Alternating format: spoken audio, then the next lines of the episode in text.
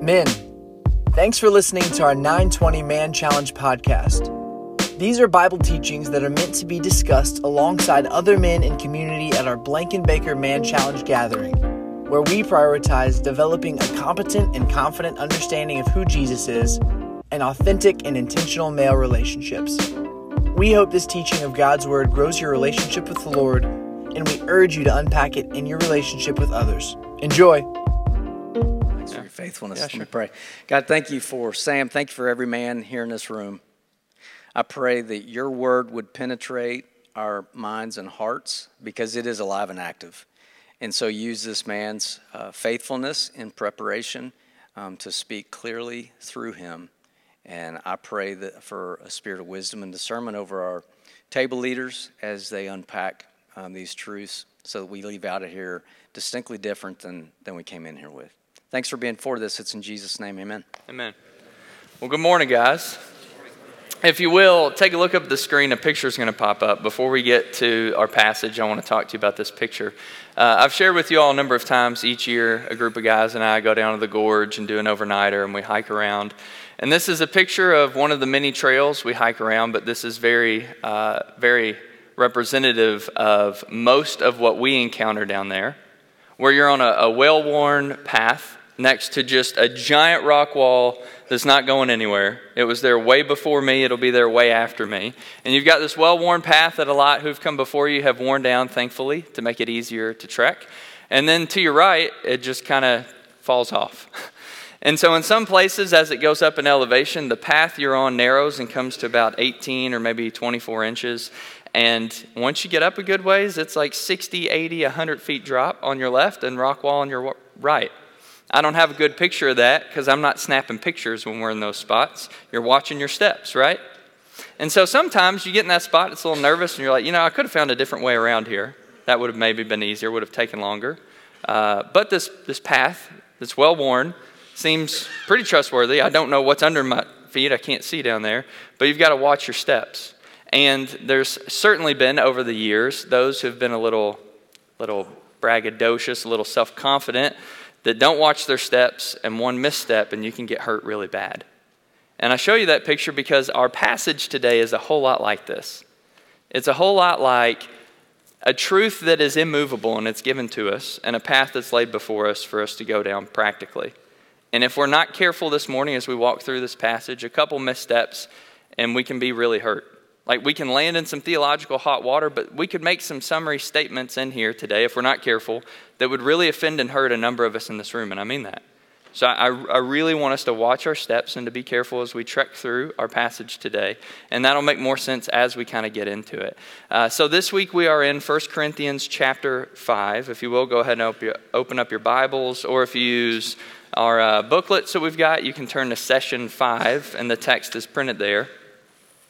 As you turn to 1 Corinthians 5, just by way of reminder, uh, as we've studied this letter, it's just helpful to know. Maybe this is your first week. Uh, Corinth was a port city, so a lot of people coming in, going out, a lot of different ethnicities and cultures, kind of a melting pot, if you will. And Paul goes there and he plants a church, and he plants a church carrying the gospel of Jesus Christ. He goes into Corinth and he says, Hey, Jesus is the long awaited Messiah. Everything back in history has been pointing downstream to him that he is God in the flesh, that he came to earth, he lived a perfect life, he died a sinner's death for us because we've all sinned. We've all fallen short of the glory of God. Jesus' sacrifice at the cross paid the penalty to redeem us to the Father. Because of that, we are now sons of God. We are in union with Christ. We are justified. We are saved. Now, because of that, Jesus commissions us as our Lord and Savior to go and make disciples of Him, to go and baptize people in His name, to go and teach them all that He has commanded us. Now we go and we live a life that looks like Jesus so others can know about Him. Paul goes to Corinth and he plants a church with that truth. Then he goes and he does it elsewhere. And then he gets word that in Corinth things aren't going so swell. And so he writes this letter to address a few issues and to remind them what he had already taught them. So that's kind of our context as we turn to 1 Corinthians 5. And our, our, our chapter is only 13 verses long, so we're going to go through the whole thing today uh, together. So if you will, let's just take a look at it, and I'll read through starting in verse 1. It reads It's actually reported that there is a sexual immorality among you, and of a kind that even pagans do not tolerate. For a man is sleeping with his father's wife, and you are proud. Shouldn't you rather have gone into mourning and put him out of your fellowship, the man who has been doing this? For my part, even though I am not physically present, I am with you in spirit. As one who is present with you in this way, I have already passed judgment in the name of our Lord Jesus on the one who has been doing this. So when you are assembled, and I am with you in spirit, and the power of the Lord Jesus is present, hand this man over to Satan for the destruction of the flesh, so that his spirit may be saved on the day of the Lord. Verse 6 And your boasting is not good. Don't you know that a little yeast leavens the whole batch of dough? Get rid of the old yeast so that you may be a new unleavened batch as you really are. For Christ, our Passover lamb, has been sacrificed. Therefore, let us keep the festival, not with the old bread leavened with malice and wickedness, but with the unleavened bread of sincerity and truth. Verse 9 I wrote to you in my letter not to associate with sexually immoral people, not at all meaning the people of this world who are immoral, or the greedy and swindlers or idolaters. In that case, you would have to leave the world. Verse 11 But now I am writing to you that you must not associate with anyone who claims to be a brother or sister, but is sexually immoral or greedy an idolater, slanderer, drunkard, swindler. Do not even eat with such people. What business is it of mine to judge those outside the church? Are you not to judge those inside? God will judge those outside. And he quotes the Old Testament here expel the wicked person from among you. what a fun passage, right? It's one of those where it's like, man, there's a big wall. I'm just going to take this other way. We'll just pick a different chapter. Like, awkward. So this is this is why we just go verse by verse because we trust that God's ways are best and we're just going to walk through what feels like a mess and I think we're going to learn a lot from it and have some practical tangible things that help us in our walk communally as a church and even individually as we try to walk and look more like Jesus. So, just look back up again at verse 1. A few things I want to point out. It says it's actually reported to me that there is a sexual immorality among you that the pagans don't even tolerate. And what is that? What is that situation? A man is sleeping with his father's wife. Your translation may say he has his father's wife. So that, that verb tense is sleeping with, has his father's wife. It's written in the present infinitive. It's, it's written in the present tense. It's not past tense. It's not, hey, there was this one time situation that happened. It was real bad, but it was one time. He was sorry for it. They've all made amends. It's been restored. That's not the case. It's present it's ongoing. He says, This man has his father's wife.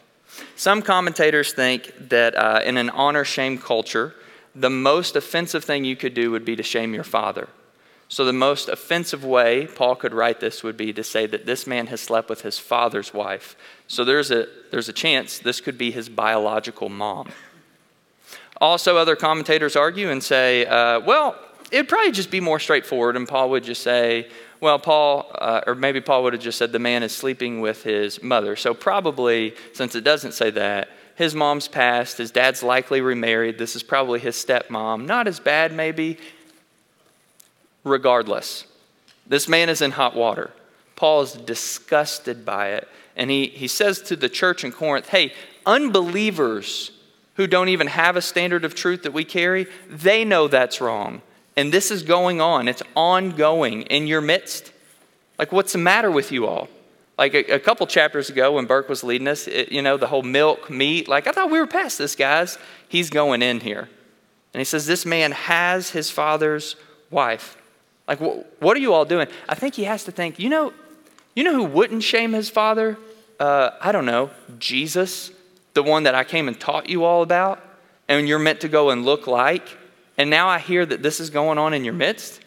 Like, what, what are you all doing? Like, Paul is, I think, firmly rebuking them. And this is where we have to watch our, our steps on this path, because as we kind of parse this out, we have to recall that this is a case of unrepentant sin. This is ongoing sin. It's not a, a one time mistake that they've made amends for and repented of and turned from. This is an ongoing situation. And if we're not careful there, as we walk through this, this can feel, this can feel like legalism. It, at very surface level, it can feel like, hey, this guy did something wrong, kick him out of your church. That can, that can feel like legalism. Ronnie said this in the, in the opening in the MC time that you've probably heard this before that obedience is God's love language. And really, where we get that is when Jesus said, If you love me, keep my commandments. Like, if I love my wife, I'm not going to intentionally do things to harm her because I love her, right? And so it's it, if you love the Lord, you're, you're going to want to do things that honor him, things that bring your Father glory. And so Paul is pretty fired up and leans in here on them. I found a, past, a quote from a pastor that said that the proof of your pardon is your passion for purity. That's a lot of P's. That the proof of your pardon, the evidence that you are in Christ, that you have been justified, is now your passion for purity. It's your pursuit of holiness. So look at verse 2.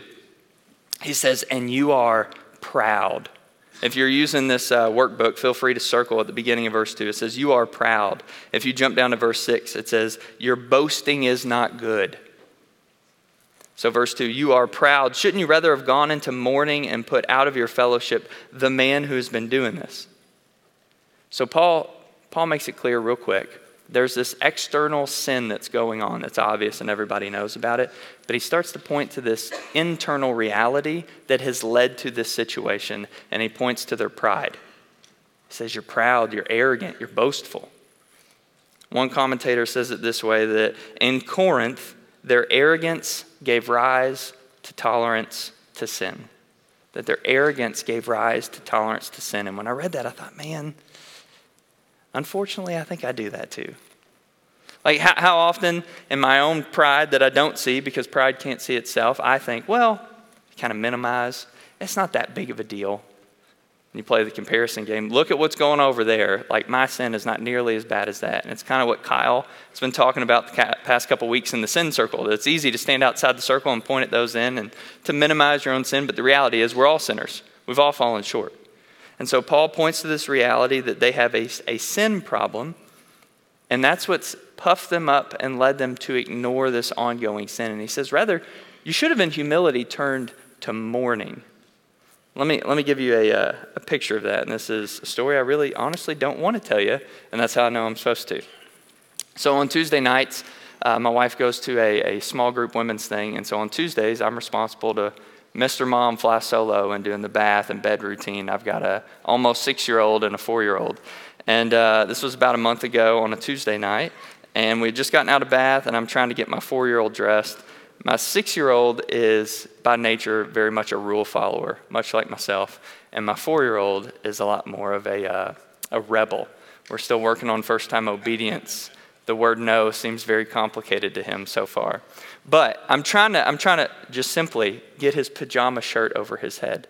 But there's a toy on his dresser he's reaching for. I'm like, hang, hang on, buddy, hang on. Let me, let me, let me, Dad's trying to get your shirt. Hang on sit still, wait, just wait a second. You've probably played this game, right? So, uh, four or five times later, I'm still trying to get the shirt over his head, and he's fighting me, trying to get to this toy. Hey, buddy, just wait. Let me just get your pajamas on, and then you can play. Let, let, just okay, okay. You go to put the shirt on, they start squirming. I didn't even feel this coming on, but just out of nowhere, I screamed in his face, "Stop!" And instantly, he just wells up with tears, and he starts sobbing, and he dives in into my chest. I can just feel my face get red and a wave of just shame come over me. And I scoop him up and I'm like, buddy, I'm, I'm sorry.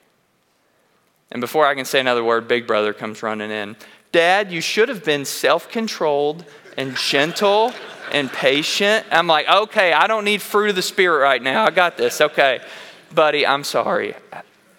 I, I should have been gentle and self controlled. And Big Brother, mm hmm, mm hmm. And so then I, I apologize to Noah and I say, hey, buddy, can we pray? And then I have to repent before God. And then to thank God that He's a perfect father who doesn't lose his cool and scream in his four year old's face at times. I, I was led instantly into mourning over my sin. I was embarrassed by my sin. I'm embarrassed to share that story with you guys. But Paul, he says, You should have gone into mourning. You should be embarrassed by this happening. And instead, verse 2, you are proud. like, what's wrong with you all?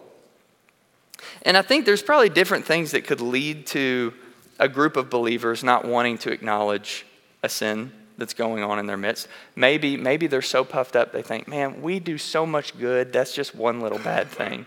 Like on the, on the scales, you know, surely there's way more good than bad, so it's not really a big deal. And they minimize, they excuse it away. I, text doesn't tell me explicitly how their pride led to that, but Paul makes it clear there's a connection here. And so what he points them to is this principle, this practice that your Bible, there's probably a heading that says church discipline. So we're going to talk a little bit about that. And, and Paul walks them through uh, a means by which he encourages them to remove this man from their fellowship, from their assembly. So again, if you have your, if you have your booklet, I would encourage you in, in verse 2, you can circle the word fellowship. Down in verse 4, he says, So when you are assembled, I would circle assembled. If you jump down to verse 11, he says, Anyone who claims to be a brother or sister, I would circle brother, sister. That's familial language. Verse 13, expel the wicked person from among you, I'd circle expel. So Paul kind of gives this, this, this familial language, this congregational language throughout this passage to say, hey, when you are a flock, when you are assembled in your fellowship, members of your flock, brothers, sisters in the faith, you should remove this person from the, from the flock. This is where we get this idea of, of church discipline. And in our context today, most churches use the term member to designate whether you are in or out, whether you are a covenantal partner in a local community of faith. If you have leaned in and say, hey, I'm part of this, typically that's where we get the word member. So, this is where I need to be careful and walk my path because there's a bunch of us in this room probably who a lot of our life we weren't a member. Maybe presently we're not a member of a local community of faith. So, let me just say a few things about this, a couple caveats before we dive further into the text. In our culture, we are the, for sure, the most individualistic society in the history of man. You couple that with just ongoing consumerism where I constantly have to sell you on my product being better than the other 30 products available on Amazon Prime. Like, it's so easy for us to walk into a church with those, those lenses governing the way we, we see everything. To say, well, it, it's kind of like my favorite restaurant. I'm really into this for a while, but it's kind of gotten boring, the same old thing. I want to go try something new. Or maybe we see it like a movie theater where I go in for a couple hours of entertainment and I walk out and I just, I'm a critic now. That's not the picture of the church that Scripture gives us. The picture, the English word that's probably the best picture for what the church is in, in Scripture, is a family. It, it's a covenantal group, it's a family in a local area. And so when we say the word member this morning, that's what I'm talking about a covenantal member, covenantal partner in a local community of faith. And so, what I'm going to encourage you guys is to say that membership really matters, but also I, I want to make this real clear. I am in no way saying that whether you're a member officially at a church or not, that that has anything to do with your eternal salvation. Like you can go your whole life and never be a member at Southeast Christian Church, and that has nothing to do with whether you spend eternity in fellowship with God. The only way any of us get our sin dealt with and get to get to the Father in union with Him is by grace alone, through faith alone, and Christ alone. That's it. Has nothing to do with Southeast or anybody else. It's only through Jesus. Let me just explicitly state that. Also, let me also give this one more caveat and we'll keep moving. I know enough church history to know that the practice of church discipline, it's been done wrong a whole bunch of times. Like some people have been done dirty a whole lot of times. And so, for that reason, a lot of people have said, Nope, not going down that trail. I'm going to go another way around. And I, truthfully, I don't blame them. I get it. Like, if, if you look at some of the early church uh, Bible translators, like Wycliffe or Tyndale, or look at early reformers like Luther, man, church discipline was done pretty dirty. And some of those guys were even killed. So I just want to acknowledge this has been handled wrongly a number of times over history. And I, am sure some of you in this room have been hurt by the church in a formalized way. And for that, genuinely, I am sorry. I don't want to be trite about it, but I do want to be clear that just because people have stepped off the path does not mean the path is bad. This is the path given to us by Scripture, and so we want to we want to trek on. And so I just want to encourage you guys that membership matters. And if you're not a member of a local church, I would encourage you this morning, talk about that at your tables. Like, parse that out, why that is or why that isn't. And I know a number of you guys don't go to Southeast. We've got Northeast guys, Highview guys, Sojourn guys. That's great. Wherever you're a member of a local community of faith, a covenantal community of faith, I would encourage you to seriously com- consider membership because you need membership to have church discipline. And church discipline matters because sin is communal. Sin is communal, it's not individual. We think that it is. You think that if you log onto a website nobody knows about it, it doesn't hurt anybody. But the truth is, and you really know this, the truth is that relational strife afterwards that you have with your spouse or significant other, that affects them. The shame that you have and the breaking in in your communion with the Spirit and the Lord, that's real. You feel that. That's not just you. Think about on the other side of the screen the people who are doing that, the people who are involved, the industry that that fuels and supplies, really the trafficking industry. Oh, no, no, no. Sin is never individual. And we learn that from the beginning of the Bible in chapter 3 that sin affects everything. Sin is communal. And so Paul makes the case that here in Corinth, that the church is both culpable and corporately responsible for dealing with the actions of this individual internally. And he says, instead of being proud and arrogant, you should mourn about the situation. And there's no joy in removing someone formally from a church. They're not laughing about it. He's saying that their mourning should lead to that. Brokenness over sin doesn't tell God, no, no, no, I could never remove somebody from a church. That's too mean. That's too hard. It's too judgy. Really, only pride says God's way is wrong. And if this is God's way that we're supposed to follow this model, then in humility we should, we should trek on. So look at verse 3. We'll get moving here. Verse 3 says, For my part, even though I'm not physically present with you, I'm with you in spirit, as one who's present with you in this way. I've already passed judgment in the name of the Lord on the one who's doing this. Paul's like, hey, if you're stalling on dealing with this, waiting for me to show up, stop wasting your time. You know my position on it. You don't have to wait till I get back to Corinth. You can deal with this. This is pretty straightforward, guys. Don't wait on me. Verse 4. So when you're assembled, when you gather together as a church, and I am with you in spirit, and the power of the Lord Jesus is present, you can remember what Jesus says in Matthew 18 when two or three are gathered, I am there with you in your midst. He says, When you all get together, and you know my position, and Jesus is with you as you are assembled as his church, verse 5, hand this man over to Satan for the destruction of the flesh, so that his spirit may be saved on the day of the Lord. That's a pretty weird one, isn't it? Can I be honest with you guys? I'm just going to be real direct. I don't exactly know what this means.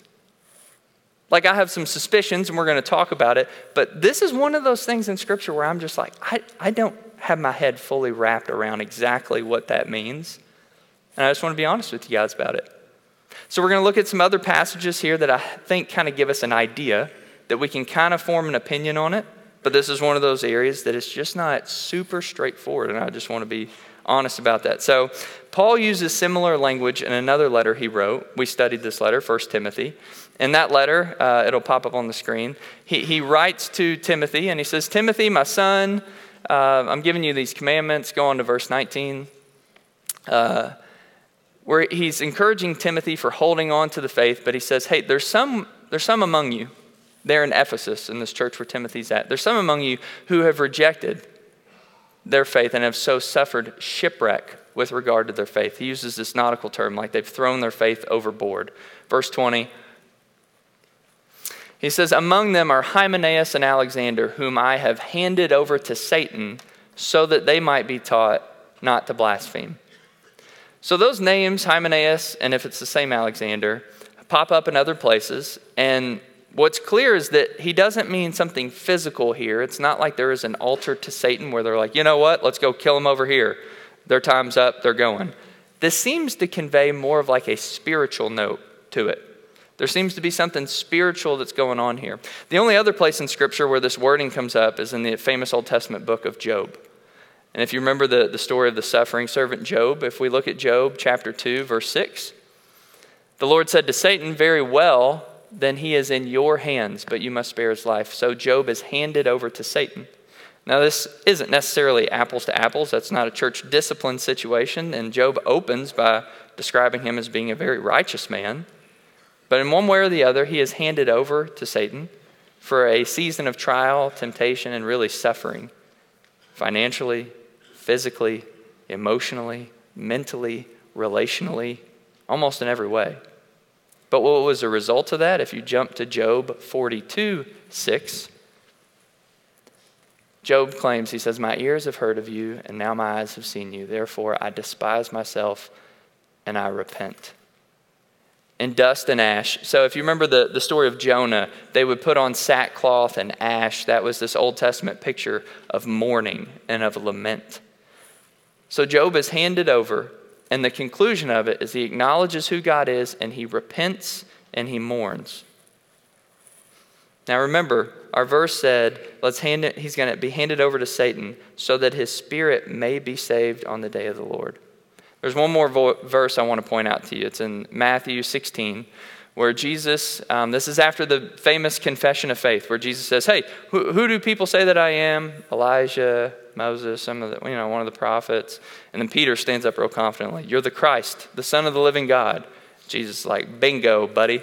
And then he says, I tell you the truth, Peter, you are a rock, and on this rock I will build my church, and the gates of hell will not prevail against it. Jesus says, I'm going to build a church, my church. And my church is so strong because it's my church, the gates of hell can't stand against it.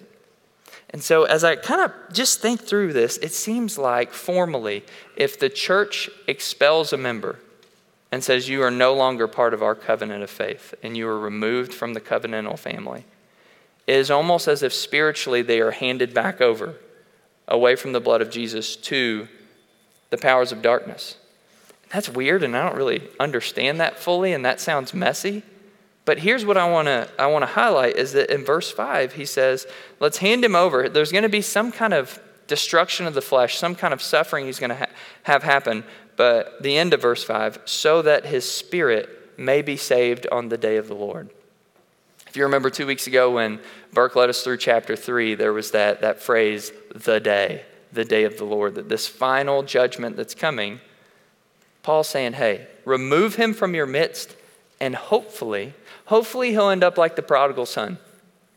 Hopefully he'll come to his senses, he'll repent, and he'll come home. There's nothing joyful about wanting to kick this man out of their flock. It's we have to expel this unrepentant sin from our flock for the good of the whole, as we'll see. And the hope is that really this man, this man would come to faith. So let's talk about bread. let's look at verse 6.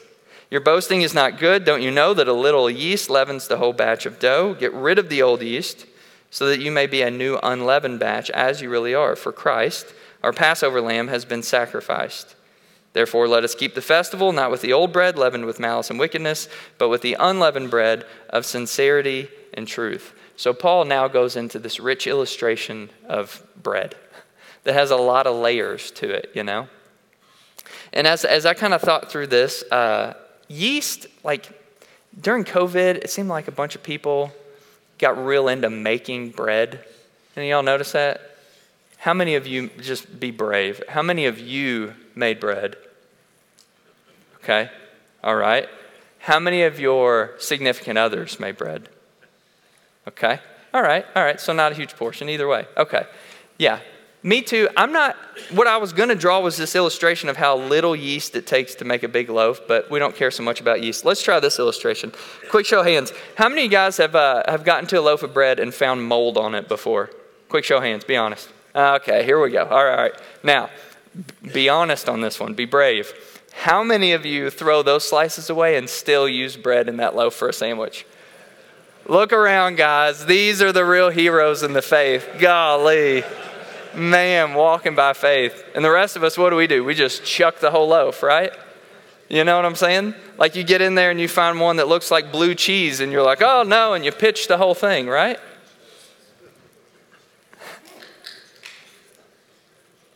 I'm sure you can relate to this, but I personally have had a number of experiences like this where there's a situation where someone says, oh, I'll never go to that church. Do you know who goes there? Let me tell you about this one person that goes there. This one moldy slice of bread, I'm going to throw the whole loaf away. Doesn't that happen a lot? So Paul uses this rich image of bread, and he, he makes this case that unrepentant sin in a flock affects everybody, it affects everything. And in other parts of Scripture, bread and yeast is used. Paul points to it in Galatians when he's talking about legalism. Jesus points to it when he's, when he's rebuking the Pharisees and their teaching. This idea of yeast and bread comes up a lot. Uh, but he points back to the Exodus, interestingly. He talks about the Passover, where the people of God were enslaved in bondage in Egypt, and they were told, Take the blood of the sacrificial lamb, put it on your doors, and the destroyer, the angel of death, will pass over. And hey, when you go to eat the celebratory meal, we don't have time to use yeast. We don't have time to let this dough proof and then wait, fold it, let it proof. We don't have time for that. You make unleavened bread, quick, flat bread, because we're about to run out of here. We are going to turn, English word, we're going to repent from our bondage and slavery and we're going to run out of here. And Paul uses that language and he says, catch that, Jesus is the sacrificial lamb. Like, what are y'all doing? We've already been set free Jesus paid the price. And now I, I, hear about this is going on in your church, something that even unbelievers know is wrong. How, how arrogant and pride, prideful could you all be? Like, what is that about? And he points back to the, to the Exodus, where, if you recall, they are set free graciously by God. And then in the wilderness, that's where they're given the law. That's where they're told how to live. That's where they're taught how to enjoy their freedom. They weren't given the law and said, hey, if you follow this perfectly in legalism, now I'll set you free. They were set free and then told how to enjoy their freedom. And I think Paul points back to that. And I, I think for some of us, for, for some of us, I think you have been set free, and yet you are still walking in shackles that the sin that has been a besetting sin that has a hold on you, that you need to repent from and turn from, that you feel like you can't break that addiction, you can't break that cycle. Can I just encourage you that if you are in union with Christ, Romans 8 says, the same Spirit who raised Jesus from the grave dwells in you, and he'll give life to your body as well. And that you have the power to overcome the power of sin. The presence of sin remains. One day that will be dealt with. But the power of sin no longer is able to reign over us if you are in Christ. Look at verse 9. Paul says, I wrote to you in my letter not to associate with the sexually immoral, not at all meaning people of this world, the immoral, greedy, swindlers, idolaters. In that case, you'd have to leave the world. He says, apparently, he had written them another letter previous to this. Your translation may say, in my previous letter. So Paul says, Hey, I wrote to you previously saying, Hey, don't hang out with the sexually immoral. And what I heard was you thought that meant don't hang out with unbelievers. And so you all just stay in your little tight knit group and you don't talk to unbelievers. He's like, that's not what I meant. Like, if, if I meant never talk to unbelievers, like, you'd have to leave the world. You couldn't talk to anybody. Like, what, what, are, you, what are you thinking? He's like, no, no, no. What I meant was anyone who claims the name of brother or sister, anyone in your flock who lives like an unbeliever, that's who I was talking about. Just a little nugget, real quick, on biblical interpretation. Isn't it interesting that Paul says, Oh, hey, you, mis- you misinterpreted what I said, and now I'm writing you to clarify that? Don't you wish Paul wrote commentary on like the whole New Testament just to make sure we all got it real clear? Wouldn't that be helpful? And he says, Hey, you misunderstood that. Regardless of what you think the Bible says, regardless of what you think I meant by that, here's what the author meant. And he says, Hey, I, I didn't mean unbelievers. Of course, they're going to live that way. They don't know Jesus, He's not their Lord. I'm talking about people who claim the name of Christian and continue to live as if nothing's changed in their life. That's the people I was talking about, Paul points to. In verse 12, he says, What business is it of mine to judge those outside the church? What I just said. Hey, they don't know Jesus. Why are we going to judge them? You leave that to God. And he says rhetorically, Are you not to judge those inside? Verse 13 God will judge those outside, expel the wicked person from among you. And so, if, if you remember up in verse 5, and I referenced a moment ago about the day, one thing I want to highlight here is that Paul, I think, is pointing to a future date where when Christ will return and every knee will bow, every tongue will confess, there will be a once final and for all judgment, and there's no do overs.